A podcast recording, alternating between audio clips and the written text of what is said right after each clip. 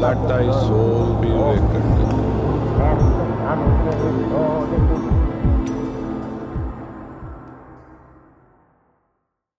Hi, welcome back. How are you feeling today? I'm letting you lead the way. You I'm gotta asking you a just fill in question. the- I'm doing great, Jeana. Oh, that's good. How are you doing? Um, I'm doing good. I'm doing good. Numerology reports are coming out. Um, it's been Yeah, really nice. basically, we We've are been now, like in, uh, in our little We are Christmas, Hanukkah, New Year's elves, and whatever other holiday. We're solstice.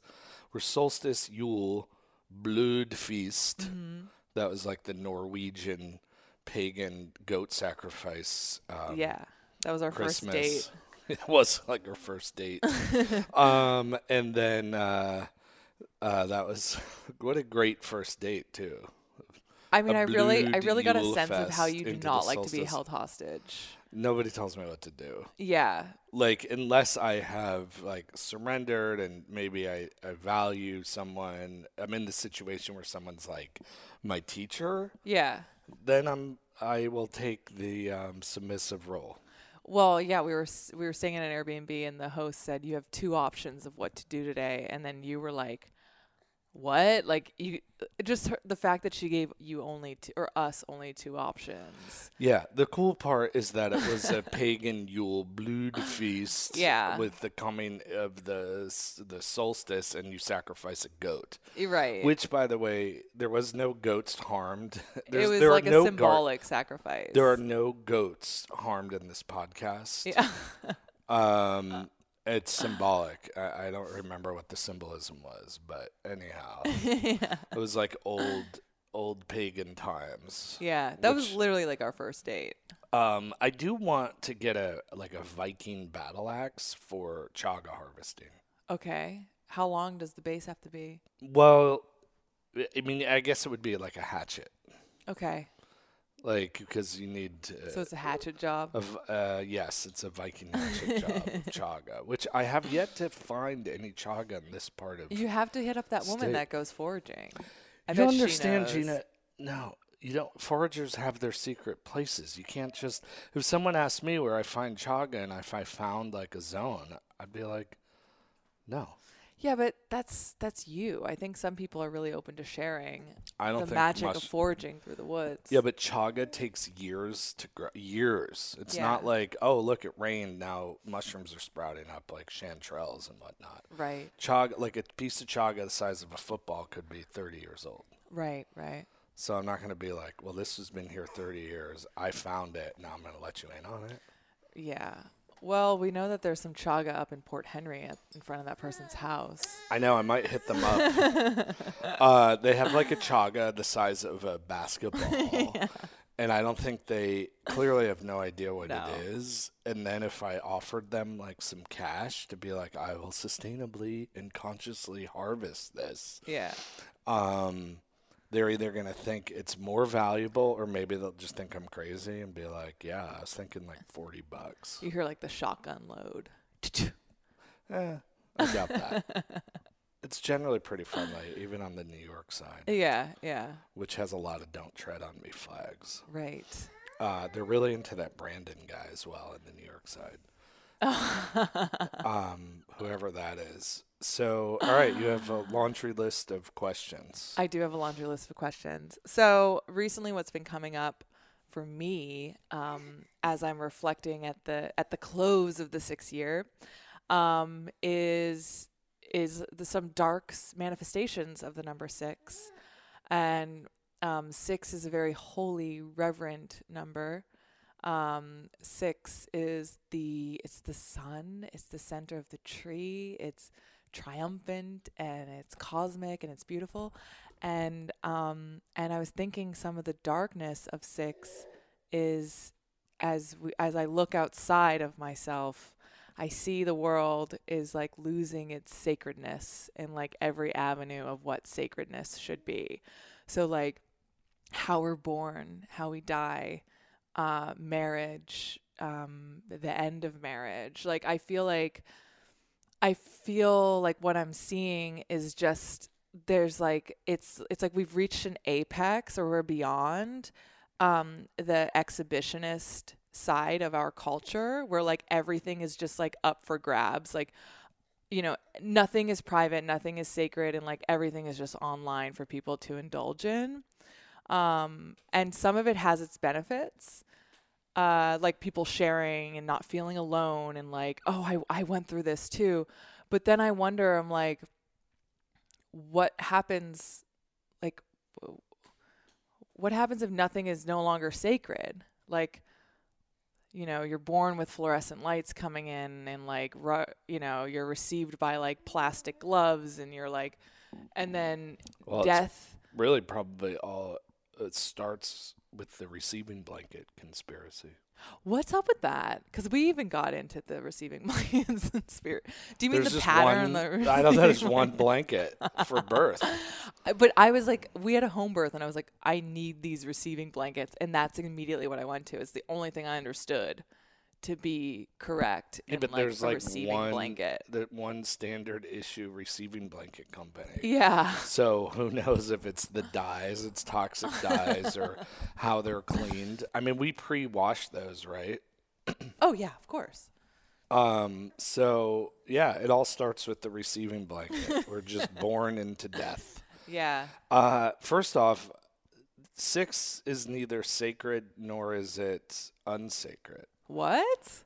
It, uh, the number is the number. Right. And it is also both of those things. Right. So it's not the number in of itself. Yes, six does represent, it really represents your spiritual practice, right? On the tree of life, six is Tiferet. But what that is, is your exoteric spiritual practice, which are the things that you actually do to have your spiritual experience. Yeah. So, in a way, it's what religion is. But if you go deeper, and I always say religion is the celebration of somebody else's spiritual experience, but the true, the the one true religion, in this, in a sense, is it, through that lens and through, say, the number six, or through numerology, through Kabbalah, through magic, is that that those are the the traditions. Those are the things that you partake of. Those are the rituals that are created. Those rituals sustain over time become more and more empowered. And so it's like what we observe. So it's showing up doing the meditation whatever or the chant or the prayer whatever your spiritual tradition is you can fit numerology you can fit kabbalah into it Right. so this is like religion is meant to be a practice that then you as an individual can utilize your own spiritual experience from. right. So 6 is your sacred practice and it is a very reverent number. And it's not as if 6 in of itself is holy, it's that 6 is the frequency in which we connect to that holy macrocosm energy Right. and pull that in into the microcosm. Okay. So what like any number is going to take you can take its its positive assets, its virtues, or you can sort of just go in the opposite direction. That's how you you'll see all the vices of different numbers. And six is is definitely irreverent, no connection to the sacred, and the rituals are on some level um, in, in an abstract sense demonic Yeah. or in a very real sense. So it, it would be practicing things that keep you disconnected to the harmonious flow of the divine. Right. And so that's where like 666, which we pod a lot about, and we ha- do have a very good episode. Those of you new to this, go back to uh, 666 and the Bill Gates of Hell. We still need to do 666 part two, but the news cycles change every 10 minutes, and I still wanted to get into the creepy numerology of that uh, Astro World concert where all those poor kids died God. but like was seemed like an apparent weird um you know exoteric demonic spiritual practice Yeah. like so i do think there's weird things happening there's weird ritual setups i mean You know, I certainly follow accounts that that try to rip apart everything in Hollywood and fashion is like Illuminati. Like, Right. it's always like, uh, you know, someone from this band, like their eye is covered or they have an eye patch, or it's always like an eye. Yeah, yeah, yeah. But what's really pissing me off is I'm first of all, there's people doing uh, numerology, but I'm always like, where are they getting their reference points on what any how they're coming up with any of their numbers? Like they're not trained in it. They're not really practitioners, in Yeah. my opinion, just based on the Yeah, I wonder where they're getting their info. The internet where pretty much everything is incorrect about those teachings Yeah. because they've been held secret forever. I Right. drop every time I drop something numerology like on Instagram that's like the negative, it, people go crazy so I stopped with it. But uh, I do think what like but now like with this Balenciaga thing blowing up, right? Yeah. What I'm seeing that I'm like I'm offended at is now all of these references to Aleister Crowley or Aleister Crowley. I guess that really is the British way to say it. I Americanize it. Um, but the um, there I, I see like come across all this like conspiracy theory posts and it's like they're like modeling after Aleister Crowley and like he had a, a religion a satanic religion about doing what you want. Right. and this is just this is what I mean these people making these posts are just so ignorant and they're going after magic in my mm-hmm. opinion. Well, I remember you were, I don't know if we talked about this on the podcast, but you were really irritated by, it was like Jay Z wore a sweater that said, Do What Thou Wilt. yeah And like, I think that that's probably where the beginning of, or not the beginning, but that was one um, instance of like how Hollywood takes these teachings of magic and then they misinterpret it as like, oh, just do whatever you want and it's all about you. And it's like, it's like the selfishness of like, Well, that's like this one stupid post I came across. Um, so I guess they tied it in. There's some other deity or ritual. I don't know. These are just so loosely connected through ignorance. But um, yeah. the the Crowley stuff, Thelema, it's not. There's never been anything. Let's do what you want. Right. And do what thou wilt shall be the whole of the law, which actually very much connects to the number six. Right. Your will in this context is is divine will. So the old language would have been, uh, you know, do do God's will, right? But uh, it's now in a different context that your true will is divine will Right. which would be in old language God's will. Right. And so it takes like many incarnations of very disciplined practice, which is the great work. That's what we're doing here. It is the great work. And we have to be of service to that. And um, your it's just your will has nothing to do with what your ego, what your petty low ball desires want. You know, like it's unfortunately most of the world is lowbrow. And so even like this Balenciaga crap, which has no connection, people take some take magic and they distort it through their own ego, their own lens. And all of this like dark imagery is Yeah. is so it feels like a high school heavy metal band circa Right. like 1983 Yeah. like drawing upside down crosses on their notebook and just being stupid kids like i had a friend who like uh, took branded himself with like uh, a pentagram or something because we like slayer. And he was just being an idiot. And um the psyche really people resonate with dark imagery yeah. and it conjures it's so it's just the lowest hanging fruit. Hundred you either put like dark vile kind of demonic imagery or a big pair of tits. Yeah. either way um it's like gonna sell and it just appeals to people's sense of either being a badass it's like motley crue yeah. you know they use an inverted pentagram but they're just like a with shock rock super cheesy bunch of idiots that were also smart enough they Yeah. really probably aren't idiots actually and i did own a lot of motley crue albums But it's the same thing. But I just I take offense when you're trying to tie in Crowley to all of it, and uh, basically the you know essentially mine and on some level our spiritual practices and all the stuff that I teach. Yeah. So again, like with the number six, you can go reverent or you can go completely demonic. Demonic meaning completely disconnected. Well, and to just like uh, quickly touch on that whole Balenciaga advertisement, what the first takeaway that I had was knowing how adverts work and like just how many people have to approve something. And you're like i think i think overall like it's definitely like there's a there's a deep darkness and like corruption within like what people think is like edgy and high fashion. And it's like maybe we've reached the point where like edge is just like so vile or like that there's no such like everything's been done and someone's interpretation of like pushing the boundaries is just reaching a point where it's just like it's like breaking like something beyond a moral code.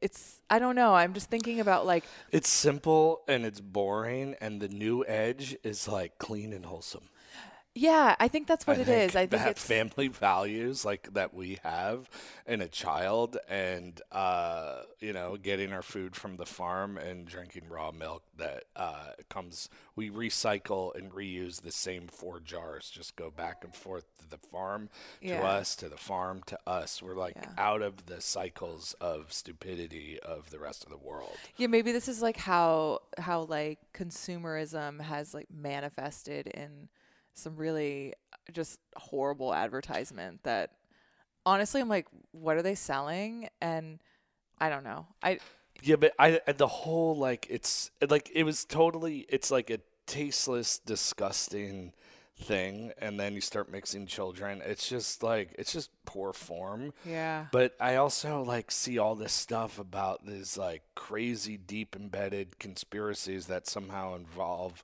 magic as I teach it and Crowley and Crowley and um it just drives me nuts. Like you worked for years for the people that Yeah. I've seen videos that they are the Illuminati of Yeah, Hollywood. yeah, that was right with all their dark imagery. It's like they're just goth. They're Right. goth with a leaning towards metal. And that guy, the director you work for, used to be in like kind of a death metal band. Yeah. Yeah, and it's it's what was that literally band like again? Bathory. Bathory. So he was the drum. Like it's just imagery. Like it's just like why isn't like Wes Craven who makes all these horror movies? Like it's a mm-hmm. fucking movie. Yeah. I mean, some of it's stupid, but I did think it was funny knowing these people that y- eh, you know. I know that there's like, some guy on the internet doing a voiceover and the montage of all the imagery of of his work. that you worked on half of those. Yeah, and I'm like, wait, am I part of the Illuminati? Yeah, you probably were. You probably got brain hacked and you were yeah, in I a guess trance. so. Wait, but then I was like, are you part of the Illuminati? Because now like, I we am. met while I was working. Yeah, and I have oh my god, Aleister Crowley I'm seeing books. double. I teach deep numerology. I teach about six. six yeah, but go on Pinterest and like, I mean, it it becomes a whole vibe. Like, look up goth aesthetic. Um, it's just, I feel like I've done a whole mood board of all this imagery, and it's just from like going down going down a rabbit hole of like cool artsy dark Yeah, I mean, people are just drawn to it. Like heavy metal is drawn to demonic imagery, um, which is like I was never that inter. I wasn't. I never liked any of that. I Yeah. liked the music, but I, I still wouldn't want. Like I didn't want like a you know a skull like on a sword or something. yeah Like on a. T- I mean, I had. I did have some. I had a Slayer T-shirt, but right um, and I've got to meet those guys, and they're pretty sweet. But um, yeah, I don't know. It's interesting. I think it's probably a brilliant campaign because like everybody's talking about. It. yeah yeah Yeah, totally Even like some ultra like right winger Christian, like the the inverse of woke. Like they're both everybody's woke on different directions, like different Right. spectrums of I have the one true way for humanity. i am But I think I do think the new edge is um is is wholesome organic family. Yeah. We're living it. We are the heterodox. We are the edge. Right. Well, it's like um, this uh, this whole season might just be me referencing Red Scare, but it's like Dasha, who's now uh, Byzantine Catholic girl, and like there's a whole there's a whole aesthetic now where it's like trad Catholic, and it just kind of feels like like you've been cast in a Sofia Coppola movie, and you're a little like the low blood sugar is like visible, um, and Why you wear low like blood sugar? it's just like it's like an energy it's just like where you look tired and like unamused So but you love jesus So it's the '90s with Jesus. it's the 90s It's with Kate jesus Moss with Jesus. yeah yeah yeah it's- exactly That's yeah. all it is. yeah well thank you It's, it's Kate Moss with Jesus. um Less heroin. Yeah. More, more fentanyl. yeah No. Um, oh god well, no or it's raw K. milk. it's, raw milk. ketamine kids are doing Oh, ketamine well, these that's an- days Well, that's another thing too. Like an fucking the the vile work environment that is Instagram. Um, like literally, I've been like people have sent me their posts that get taken down and flagged and banned for violating community guidelines. One of which was meditating in the morning is a is a great practice. the other was Saturn goes into Aquarius and these things like totally benign posts not like saturn goes into aquarius and we hate vaccines Right. it was like just hey here's just i'm doing a little talk and yet i now get ads for drugs like to take mushrooms. I get ads for ayahuasca retreats. Your advertisements are like you get ads for pirate outfits. Yeah, well, the clothes, it's uh, that's what you wear at an ayahuasca retreat. You got to wear like some a pirate outfit, uh, like a swashbuckling, dripping your balls off, swashbuckling into the infinite unknown. what is bunch this of you- swash swashbuckling? That's what pirates do. They're swashbucklers. i've never heard of this what? well, many listeners know all about swashbuckling. Okay. it's a fun word to say. yeah it too is swashbuckling. Um, and yeah, so uh, but I also now there's an ad like it's supposed like it's uh, there's like a 20 year old girl and she's unboxing her micro. I don't even know if it's microdosing, but like mushroom pills.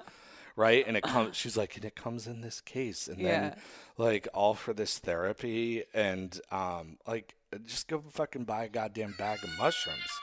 You know, if you're gonna do it, hi. Um, but it's it's weird that I'm getting those ads as either a form of healing, um, and ayahuasca is a form of spirituality. or they want you to, to do like a microdosing ceremony Well, there's uh, it's no, it's not a microdosing ceremony, and then um, the point I'm making is that that is running rampant, and that feels like a psyop to remove people. Like when your posts Yeah, yeah. about meditating in the morning are getting taken down, but you're getting ads for drug retreats. I know many of people listening, people get offended or whatever. You know, I it's not like I've fucking done drugs. I've done it all yeah trip my balls off. All right, like big fucking deal. yeah Like there's Isaiah doesn't like that notion, and then um, oh, he just wanted more boob. he's he's at a boob ceremony, um, which I saw an article too. It said mo- motherhood is like alt right now. like the narratives are just imploding left and right. But Yeah. like the attack on spirituality is real, and they're just going to replace it with take a take an outside substance yeah to create the illusion of a spiritual experience rooted through a, a brain function epiphany of some brilliant thing. Now, I'm not saying on deeper levels or people that have real issues and real problems there you know there seems to be some therapeutic value but that's Yeah. that's a whole different scenario Yeah, absolutely. you know that like uh, I also know people who have suffered wartime severe PTS, friends being blown up next to them, hardcore shit, and have utilized other techniques after being on tons of drugs, gotten off that, and done that all through yogic practices. Yeah. And that story is. I, my whole childhood, I've exper- watched those stories, and um, you know, I'm not saying there's any one true way, but as far as magic is concerned and yoga as I practice it and was taught it, like those don't have a place. Um, and it's it, magic always teaches, and I just want to reemphasize this is the fact that I'm getting all these advertisements for it. It's the illusion of a spiritual experience, and you may it's like it's in your brain and um, and also the entities. You were reading about that, which is something I've been talking about Yeah. about the number seven Yeah. in Netzach. And uh, this is when just astral plane entities, which can be the collective human consciousness. Which I never thought was. I always thought collective human consciousness would go under Yesod, which is nine on the tree, of, the number nine, the ninth Sephiroth on the tree of life, um, because it's the moon. It's it's uh, attributed to the moon, or the moon is attributed to it, and um, I always think of moon as like the deep subconscious, emotional. Um, so anyway, I thought that was really interesting about seven, and in seven it does talk about um, when I read when I was reading about it, it was talking about this like like the triangle of illusion on the tree of life and and then we were talking about entities and everything. I don't know if you want to mention this, but when you were when you were listening to that interview with Graham Hancock and he was talking about entities in doing drugs and how he was open-minded to it and that was like one of the things that you were like, mm, I'm not sure about this. Yeah, listen to Graham Hancock, that other guy that I've people send that swear it looks like my even fatter, older uncle or something. Um, and uh, what's his name? Joe Rogan. Um, yeah, they're really into psychedelics and entities, like whatever, knock yourself out. But um, that's exactly what I'm talking about. And Netzach, which is the number seven on the Tree of Life. Well, let me backtrack because w- what there is in the Tree of Life is broken down into triangles. There's the magical triangle, the moral triangle, and then the uh, supernal triangle. Yeah. Supernal is like if on the glyph of the Tree of Life, it's way beyond like human comprehension. The moral triangle is sort of like exalted human experience, living like connected to divine principles and being a conduit and carrying that out, which starts at the number six Right, right. right? So six, like that is where you have access to the knowledge of what your true will is, aka in modern terms, what's your destiny? What the hell are you here to do? Yeah. You gain, you you can access that code to say, well, this is what it is. Doesn't mean you're doing it. Right. But the magical triangle, which are the numbers seven, eight, nine, Yeah. that's all the astral realm, the different dimensions of entities. What she, what Dion Fortune was saying, is that in Netzach, the number seven, is that um, that is where everything that gets thought of in in your mind, in everybody listening, everything you think of becomes real. Right. It's real and it exists on some other plane right. and um, that plane is very much attributed to the realm of Venus, which is one of the the astral planes. The astral plane can be a nine, and eight is like the supramental plane, Hod, um, which we'll get into that more in a year from now. Yeah. But so every sort of entity, idea, and entities become real through ideas, through fucking smoking shit, tripping your dick off. um, and you are seeing entities. These are just an amalgamation of a bunch of junk that don't necessarily so have like really have any purpose really bringing you forward or bringing you to like your empowered destiny Right. is you're just going sort of um it's not a lateral move it's a horizontal move of just getting lost and it, instead of getting lost in the muck and mire of the you know scarcity of planet earth you're just sort of delighted by just fantasy land what you know you're pulling in a dolphin meditation through a crystal or whatever the fuck it is So like I've had um I've had like a reading before where um the person said told me my spirit animal would spirit animals live in that realm of I'm not. Mm, Probably, but Okay. um, you know that those are different traditions. Magic, we don't we don't use. Animals can represent symbolic things of you know the divine, um, but we I don't work in spirit animal magic. Yeah. Now, when. I do readings for people, I will see visions, and sometimes an animal will come in, but I take it as a symbolic. Like animals are used in magic, but they're symbolic. Right. Um, It's almost like dream interpretation. yeah. Yeah. Um, so I'm thinking, I was just thinking about this concept of like, cause what you said, what you think is real. And I remember watching, um, God, it was this video about how Carl Jung talks about like our thoughts are like, there's like what we think is sort of like a projection into our future of like who we, like what we're into is a projection into our future and like what we should do is like we need to it's sort of like we're circumambulating around these ideas and the idea as a human is to like meet people or do things study to- these topics to then like step deeper into what we've been circumambulating around. And i was just thinking about that as like could that also be a manifestation of like this idea of what we think? Like there's all these different things. There's the illusion of what people think that they want, and then there's like maybe something that we're actually into. Hold on. Uh, that's just our child banging his little. We bought this like playpen gate, which is just in pieces now, and he he likes to bang it. Um, he's just getting into having a good time. So there will be some child background noises in this episode. Um, is creativity. It's art. Like it could be the collective conscious of of creative thought process, artistic advancement, things like that. Right? Like, like I feel like all these different cultures pick up on these same things. It all is functions of the magical triangle.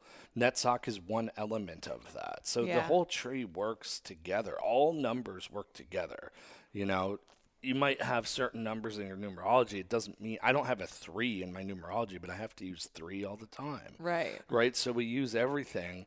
But um yeah, Netzach is the realm of all of the, the everything that is sort of uh, the creative impulses and creations of human experience, um, which can be great art and also can be really dumb shit, Right. Like a Balenciaga ad.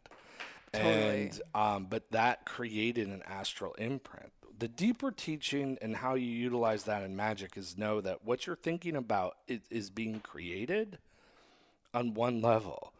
Does that manifest into the you know the tangible earth realm that we're living in? Sometimes. So Yeah. a lot of people don't realize that through just their negative thoughts and their bitch shit words, they're creating a lot of problems in their life. Yeah. And that's the root of sex magic for manifestation. So whatever you're, whatever, especially at the height of like an orgasm, whatever's going through your mind, you are really locking that in in the astral. Whoa. So, um, Who knew? if you're like have weird dark shit going on, you're really creating more weird dark entities for the astral plane, and then someone fucking, you know, trips their balls off, and then they're tapping into your weird entity that you've created. Oh my god. Some people are more powerful at it. It's but like again, an it's an entity anarchy or something. yeah, it's it's just an entity free for all. Yeah. Um, this is partly why the the power of word and the power of writing in pre-dynastic Egypt, which what I do like about Graham, I'm a big fan of Graham Hancock, by the way. Yeah. He's cool. Even though I'm not like everyone should trip their balls out and like experience these entities of the unknown, but um, I I mean, so many people get possessed by that stuff, fairy magic, all of that. But um, like weird fake shamans running around. It's easy to conjure energy. That's what wizardry is. That's just a cult ability and cult power without any quote religion, aka a, a disciplined spiritual path. Right.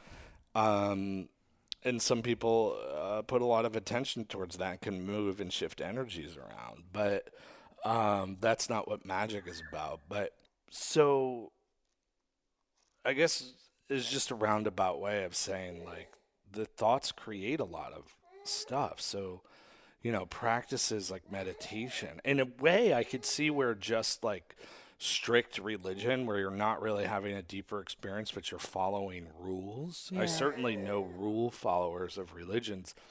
Still, it's like maybe like going to the gym in a way where you're just conditioning your mind to be a little more elevated Yeah. you know so maybe you're like just thinking about you know whatever jesus or buddha or something like that Right. you're cre- i mean you're probably creating something more positive but oh i know too what i was talking about was the power of the written word Oh, so right. in in an ancient and i'm talking pre-dynastic like there's a whole so much of what i taught was about egypt way before we had the pharaohs and academic studies and so what i like about graham hancock is he's like it's evident that the sphinx is so much older and and i was taught years ago that like even the Atlanteans after the fall of that civilization because they got like fat and douchey on their technology there probably was. Sounds like familiar. yeah the fat and douchey on technology and government um uh, fell and uh, they like the, the sphinx was already there even before egypt started but regardless of that that my point is that at one time the magical teaching is there was a whole other egypt existing as like a real spiritual society and um, the only people that could read and write were the very high priests and priestesses because the written word was so powerful that it literally manifested any whatever was written and created wow. Yeah. and so imagine just, you know, imagine if everything on Twitter or Facebook or social media Or your morning pages. it got manifested um, Yeah. like as like a, a tangible 3D reality. Um, well, that like could be a problem. Um, that energy isn't as powerful in a way, but it also still is there and is powerful. So Yeah. like that's just more noise of like this where we're incarnated on. Which is an interesting uh it's where we're at right now in the age of information. I do feel the because you talk about the eon of horus and if you look at the eon card one of the, the teachings is silence. The harpocrates is holding his finger over his mouth like that classic symbol of like shh. And i feel like we're just there's so much noise. And i think that even having a baby, it's like I feel like we're people inundate their children with like, oh, it the the kid's got to be advanced, and so I'm gonna play like classical music, and then he's gonna like, um, you know, I'm gonna like play language podcasts so that they can speak different. Whatever happened to Hooked on Phonics? I don't know. That was like I had hooked on phonics when What I was it? It was like a big. I remember like when I was a kid, or guess I was like, a, like was it a tape school age. series? I feel like it was tapes, but I don't know what it was supposed to do. But I, remember. I think it's supposed to help you like learn how to read and write and spell. Hooked on Phonics. Yeah, Does it exist still? I don't. We can ask my mom. We should make Hooked on Should hieroglyphs. Did you have that? Hooked on hieroglyphs. No, but I remember hooked on phonics being Hooked like on microdosing. That's all you have now. You should give kids ayahuasca. Oh I Oh my think God. kids should decide if they want to take ayahuasca. Um anyway, but one other thing I wanted to mention cuz we're talking we're sort of talking about Graham Hancock.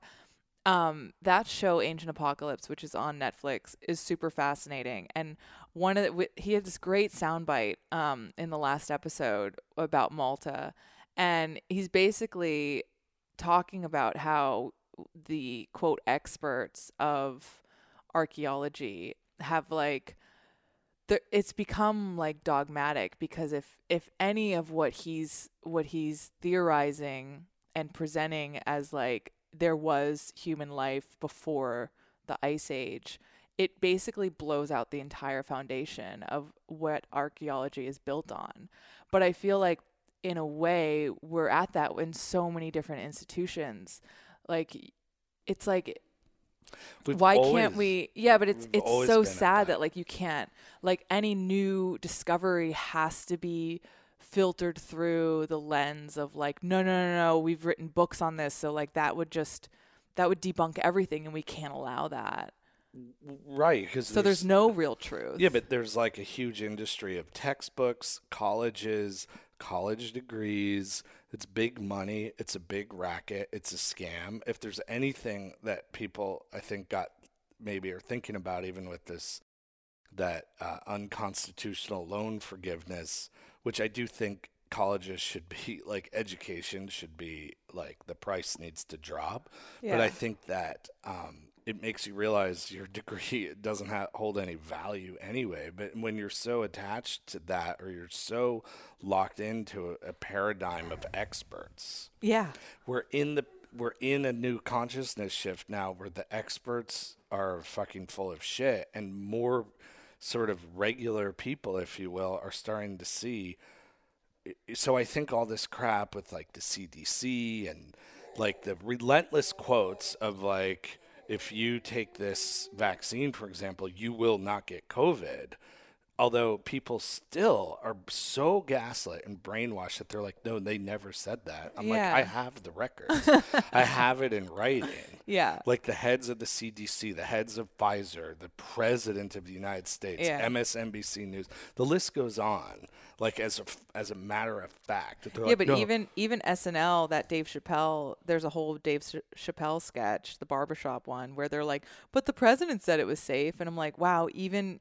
Uh, the psyop of Saturday Night Live They're is, just is bad. playing into it. that show is so bad now. But I know, but I think it was like Chappelle coming in that they got a little edgy. But anyway, I'm just saying the old is crumbling and like the authorities are crumbling. Yeah. And no one gives a shit because you're like, wait, you're wrong. Actually, it turns out it there's. I've been tracking this stuff since I was a teenager and even as a kid, and I also was always infuriated that um, we always looked at the lens of history through like our more modern experience that everybody is like some sort of king or emperor tr- like trying to dominate control and enslave. Right? that's even a newer paradigm even though it's a very old one. So the we just need to be open that things could be more expansive and at bigger cycles than we know um, but i'm sick of experts Yeah, and I think everybody's getting sick of experts. I think all this COVID stuff was just one of the pieces starting to fall, and a lot of it started to fall with Enron. And we have more fake companies, FTX, but even the narrative around that is like, oh, you know, he was just was trying to do good, that guy. And I'm like, it was a Bernie Madoff is a fucking fraud organization, and then it gives crypto a bad name because nobody does their homework. They I don't know. know, so they think like FTX is crypto, and it's not. yeah. There's a real So- smear campaign around crypto. it's It's been, been, going on for like a couple of years now. but like it's so weird that the people like there are still people out there like getting their information from the news. like that's what is mind-boggling. But I do feel like Yeah, but it's legacy- infuriating because it's like, where do you get your information? Memes. it's not. Yeah. I literally get all my news from memes, and then if it's something that I'm not sure about, I'll go a no, little there's some good like Substack. I'll go on like Brave and, then yeah. go deeper into Yeah. finding some things. And I found some false memes, but most of the memes, ne- memes. That's the way Yeah. of the future. Yeah. That's the new um, consciousness shift. But I actually bought a book of memes, What? comedy memes. Yeah, I'm waiting. You did? yeah. That's the thing about memes, though. It's like, which memes would you publish in a book that that are still relevant? Well, I follow one Instagram account that's just pure comedy. There's not not even political memes or let's you know deconstruct the narrative of everything that's going on or not going on. It's just solid comedy, Yeah. and uh, so I'm looking forward to this. Okay. Well, memes are like the original. They're almost like the our modern hieroglyphics. Or the modern limerick. oh, Jeana found a book on It's limericks, so good. written by a guy whose passion for limericks uh, is wonderful. I love him. And was, I wish we had the books. I, don't, I know was like it's this in like British guy with a pipe, super like, eccentric. And he Um, studies he studies limericks like all over the world and he also studied italian children's games like uh, you know uh, outdoor games that like are just passed on i don't know it's like I love bocce, by the way. um We have a set, but the, um, we never played. oh yeah We have there's like a, ton. we have a lawn. i know Like we can play bocce. yeah i know Bocce's the. Um, but the guy, he was he's pretty hilarious because he's like, you must not, you must not read limericks until you're ten years old, or it will, it will destroy your like. It may potentially um, deter you from pursuing uh your life in literature or something. It's just, Possibly, but now I'm like, point. we have to wait until Isaiah's ten years old before he gets that book. Maybe I'll gift it to him when he's ten. I think we should play it a It's little called There. Once Was a Man from Corfu. Yeah. Um, limericks are all inherently dirty. Norman Alistair, something. Norman Alistair Crowley. Um, he used to write insulting limericks to people he didn't like. So good. People don't do that anymore. Yeah, I mean, I think we should bring back insult. We should insult each other Yeah. sh- through limericks. Yeah. And just use social media. I think there needs to be like But we should send it in letter form. Uh, you, I mean, knock Write yourself out. But we might as well use the times and Yeah. you know just insult each other Yeah, yeah. through limericks. yeah, I like that idea. They're really dirty. Yeah, they're great. um, but I think it would get your brain going. I think it'd be a more creative way. I mean, if I got some great limerick insults thrown at me, I'd be Yeah. like, "Wow, like that's pretty." Maybe we should start like a trend where people it's like a hashtag. Why don't you just start writing limericks first?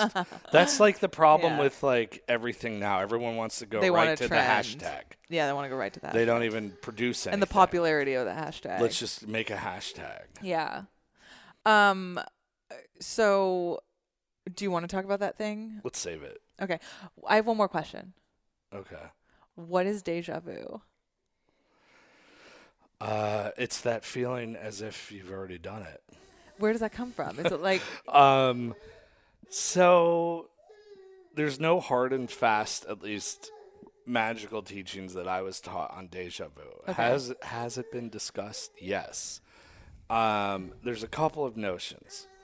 One, it's just merging timelines because really we, um, really there's a whole other dimensions that operate outside the circles of time Mm-hmm.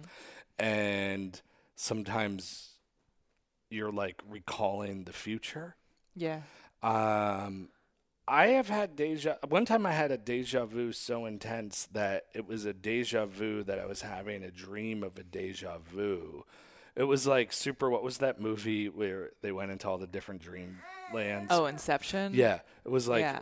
A, a, Inception, uh, logarithmic Inception, but deja vu style. Yeah. Um, but I I think that it's I think it's some remembrance of the future Yeah. where you already knew that was happening. Yeah. Um, and maybe some timeline merges. Um, and I think it can connect to dreams. I have a lot of future dream. I have a lot of dreams that it happens, and your dream work is um, pretty deep. And I say you start logging them more Yeah. and looking into it. But we've made a lot of decisions based on your dreams Yeah. my prophetic dreams are like unusually mundane. but you'd still call them prophetic. Prophetic, like I predicted the Yeah. prophecy of the future. Yeah. But I would have a dream that like I was in a coffee shop, like or a cafe I'd never been in. Yeah. And that's and then it. six months later, I would be at a new place, and I'm like, oh, this is the place I had a dream about. Right. I used to dream, have pre dreams about uh, houses or apartments that I've rented. So I guess it was practical in the sense that, like, oh, this is the place I dreamed about. I'll take it. Yeah. Right. Yeah. So um, it's been a lot of that. Um, it it- literally, it's been dreams of like I've had several dreams of like uh, like a like a little shop or something. Just nothing that would seem eventful, but maybe there's something deeper going on. Maybe there was like a karmic shift at that coffee shop Yeah. cafe. Yeah. Maybe there was some level of destiny because it was literally coming. It literally, I fulfilled my dreams. Yeah, that is interesting. And um, but you've had some powerful dream. We named Isaiah based on your dream. Yeah, totally. um, which just to remind, we've been getting some new listeners. Um, we were unsure. We had a, li- a short list of names, and it was literally that day. I was like, Gino, we gotta really fo- we gotta hone in on this name, Yeah. like because he was born already, right? Yeah, but we still had we still had like um uh, there were a had a- couple dreams that came up. One before he was born and then one when he was born. But that the, solidified the name. It was based on his numerology, based on your dream, Yep, exactly. and it said, if he is this, he shall be Isaiah. His Yep. name is Isaiah, Yeah. or if he or Theodore. Or Theodore, yeah. Theodore is a really cool name. It is cute. Um, but I don't know. Like, is he an Isaiah? Yeah, I think so. Like so. now that he's here, I it's um. Well, you had the Naming dream. a kid is like the hardest thing Look, ever. You're, you got to name your kid through a dream. Period. That's what we're saying here. Well, you also dreamed like we uh, the amount that we the offer we put on this house was your dream. Yep. Uh, I like that our realtor. She was like, "Let's go with that." Yeah. Yeah. it's a Um, good number. And it was like a logical offer, but Yeah. also I thought we'd have to come in, like escalate through the roof because we just wanted a fucking house, but we didn't. Like we literally got the offer. Yeah. I mean, I think that it's interesting though because I feel like I mean, living in LA, you kind of run you can just tend to run into famous people that and it's it's not uncommon for someone who is famous to appear in your dream.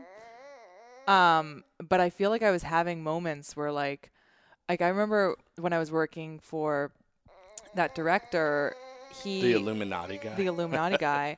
Um, he was uh, he told me that he's worked with Madonna before, he told me that that people would she would appear in their dreams and he's before really before they would be a part of yeah this. he, she would appear in their dreams before they'd meet, and he had a dream about her before they met, and then I had a dream about her, and I didn't even know that she was like in town. And I remember one day, uh, my boss was like, "We got to clean the house. Madonna's coming over for dinner," and I was like, "What?" And I just and you had the dream. and I and she had appeared in my dream. So it was She's like definitely operating on some level, but even one of our y- very close friends and yoga teachers said like you have to have something in your aura just to meet Madonna. yeah, and um, I was always fascinated by that. And I was like, oh yeah, Jeana, it's like has to meet her tomorrow or whatever. yeah, Um, but I had a dream about Madonna many years ago before I lived in LA, and. Yeah. we were in like this temple with a lot of like Hindu stuff. interesting. Um, Was it's this during sort of her like ray of light time, after like her the first. nineties? Okay, when I was like 12 or whatever. Okay. I had her first album. That's when she was 80s trashy fishnet, right? Love it. Yeah, Shorter. Um, and it was like borderline and yeah. right? What it Was I True Blue? No, True Blue was No, its own. that was it. Yeah, I was really into that. I had it on cassette, and then everything else got overproduced and big and famous, and it's just boring to me. oh, I loved it. But yeah. So, um, but I had this dream, but I've never met her. But I've like one degree of separation because Yeah. we even had to get that um, oh, the feather boa. from her hairstylist. And like, didn't we And ship mail it it to to, them. London for like a photo shoot? no, it was So- for like a live performance. I for think. okay, so here I am with the feather boa that is Madonna's are being used for this shoot. So it's like my aura is or your future self, like the circling of time, the deja vu. I just was interested in maybe doing a reading for her, but she seemed like she might be gracious but a pain in the ass. I've got to do some readings for. I think doing the reading for Geezer Butler, who's the bassist and lyricist for Black Sabbath. Yeah, That was like a big. That was a cool height. Yeah. That was a career highlight. yeah. I'm only talking cool. about. I usually keep these things private, but he let me post about it on Instagram. Uh, that was a fun day. And he was a Crowley guy. He liked Crowley a lot. We didn't talk about that. We talked about vegan and his creative process. Nice. Um, and he's like super vegan. Yeah. And he has like a boutique, or his wife runs a boutique, or they have it, and all the proceeds go to like animal charities and Yeah. stuff. Yeah. I think they love cats or something. He's just he had just started an Instagram with like not even a thousand followers. He probably started that day. Yeah. And I was following it was like pictures of his cats. now it's probably blown up, but Yeah. it's probably blue checked. But um the that was cool. Yeah. But I would still do a reading. There's I still have like celebrity people I'd like to do readings for. But now I really want to do a reading for um Rick, Rick Rubin. Rubin. Yeah. After listening to that, he was talking about tarot cards. I was know. Like, Wait, I got to do a Rick Rubin. I put him on the vision board. Oh, you did. Yeah.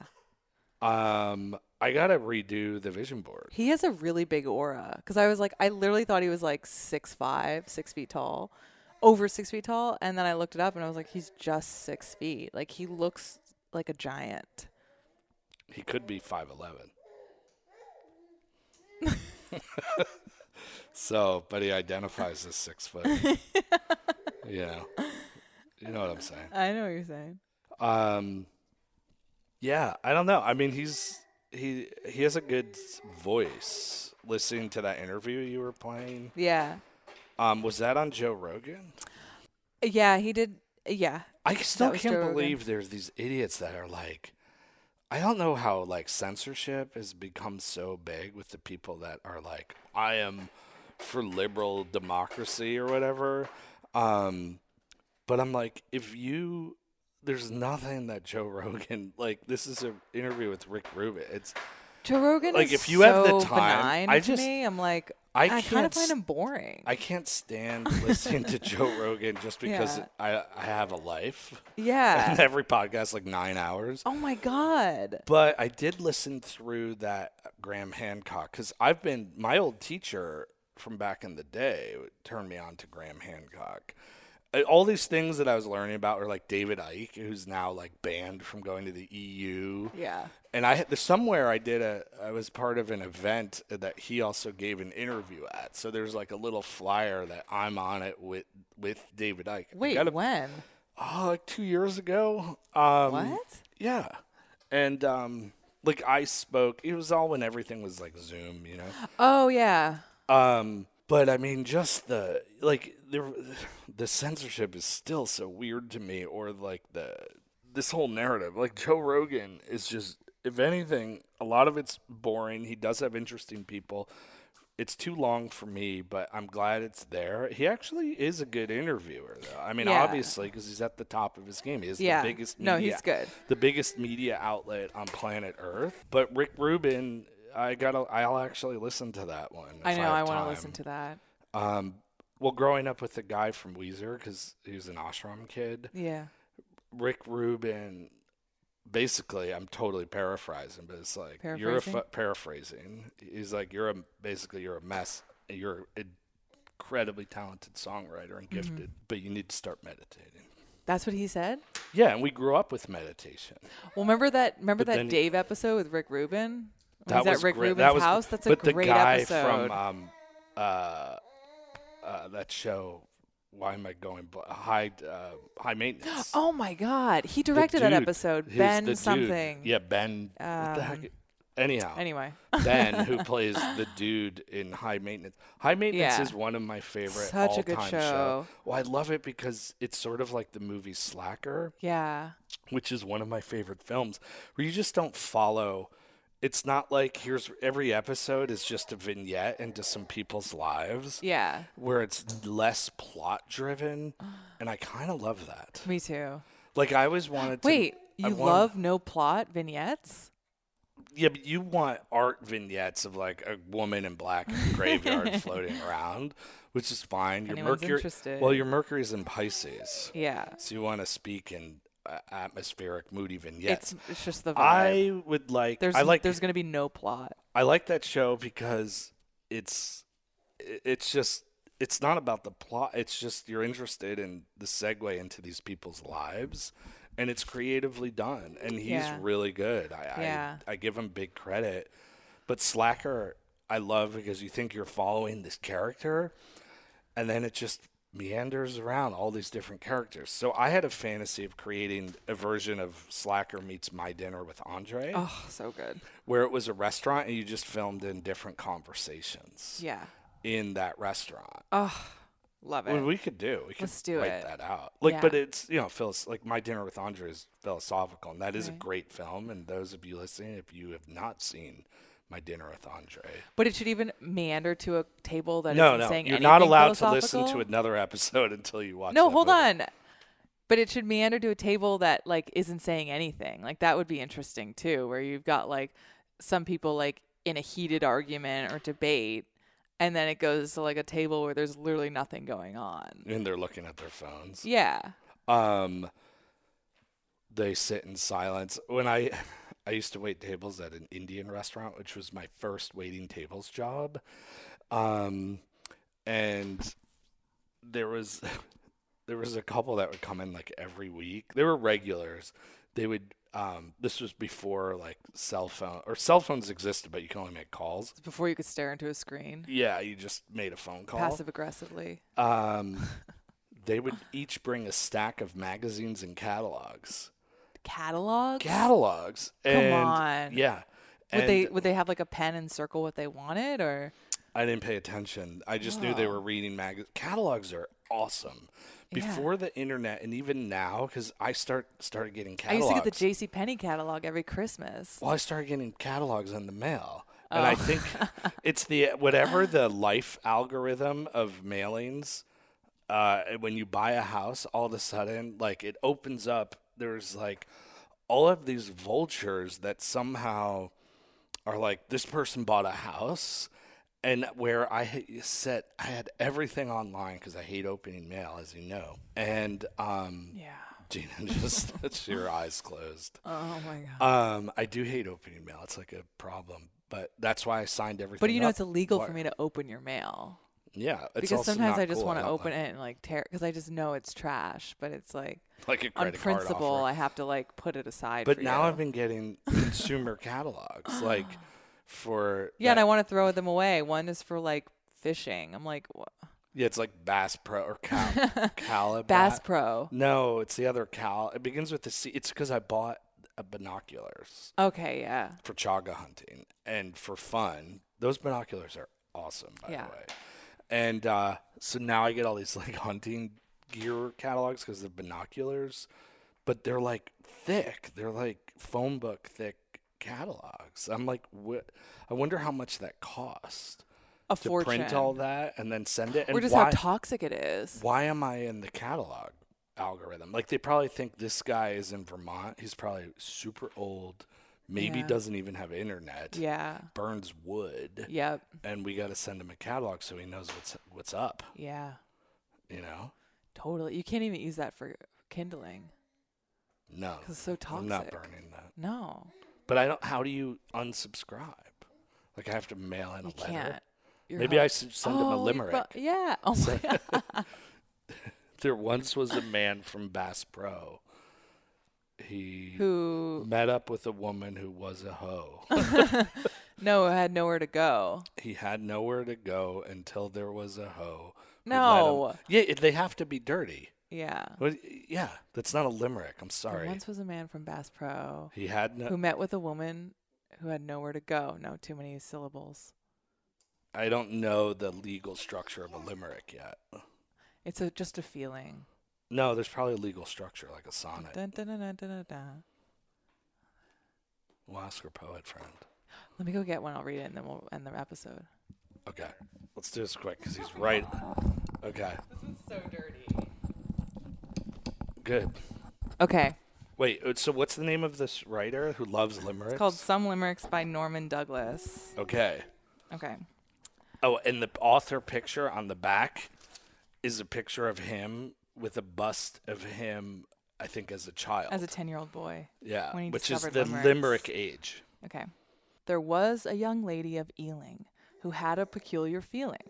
She lay on her back and opened her crack and pissed from the floor to the ceiling. That's great. it's so dirty.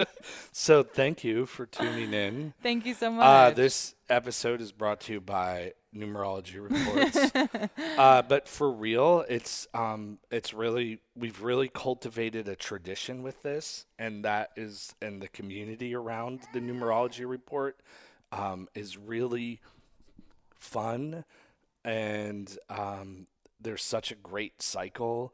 and uh, I appreciate all gifts, the feedback. like one of a kind. it is one of a kind, and uh, also brought to you by our inner order and outer order mystery school Yes. that right now lives on Patreon. Which, if you um, if you sign up now um, until December seventh, you can get shipping for free. Okay, for the so you got a few days. Mm-hmm. So, um, happy. We're bringing the limerick back.